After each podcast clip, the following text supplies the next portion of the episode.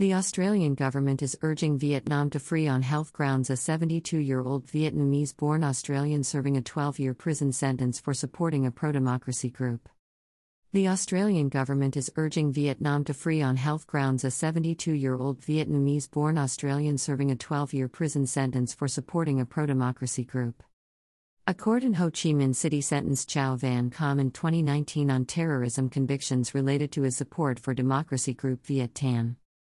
Foreign Minister Marise Payne said she had argued for Kham's release in a conversation with Vietnam's Prime Minister Pham Minh Chinh in Hanoi last year and in a phone call with Vietnam's Foreign Minister Bui Thanh Son last week. In relation to Mr. Chau Van Kham, respecting the Vietnamese legal system and we do, our concern though is his age. He is in his 70s, he is unwell, Payne told reporters. We have sought an appropriate consideration of his circumstances given those facts and to have him allowed to return to Australia, Payne said. The South Vietnamese Army veteran had lived in Australia since the early 1980s.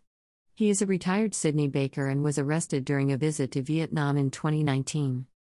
The Tuoi Tre newspaper reported that Kham was found guilty of terrorism to oppose the People's Administration after a half day trial. It said two Vietnamese men, Nguyen Van Vien and Tran Van Huyen, were also sentenced to 11 and 10 years respectively on the same charge. The newspaper described the three men as members of Viet Tan, which Vietnam's communist government has branded terrorists since 2016. It said Kham was in charge of the group's Australian branch and was assigned to raise funds to finance what it called reactionary activities in Vietnam.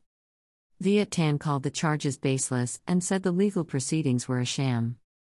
The newspaper said Kham was arrested when he crossed the border from Cambodia into Vietnam using false ID documents. He will be deported after serving his prison term, the newspaper said. Human Rights Watch said Kham received what is essentially a death sentence because of his age and health needs.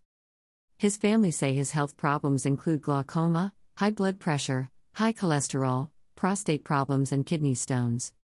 By Rod McGuirk, The Associated Press, April 5, 2022.